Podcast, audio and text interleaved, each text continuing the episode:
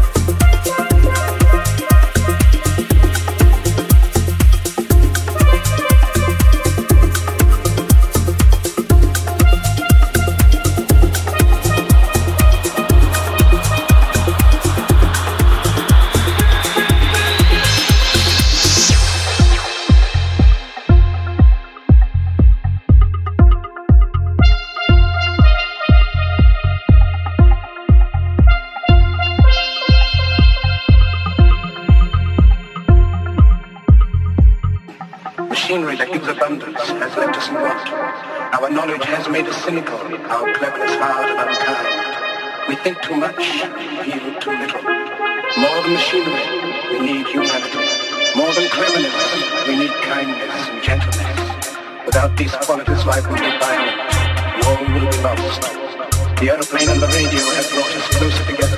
The very nature of these inventions cries out for the goodness of men, cries out for universal brotherhood and the unity of us all. Even now my voice is reaching millions throughout the world, millions of despairing men, women and little children, victims of a system that makes men torture and imprison innocent people. For those who can hear me, I say, do not despair.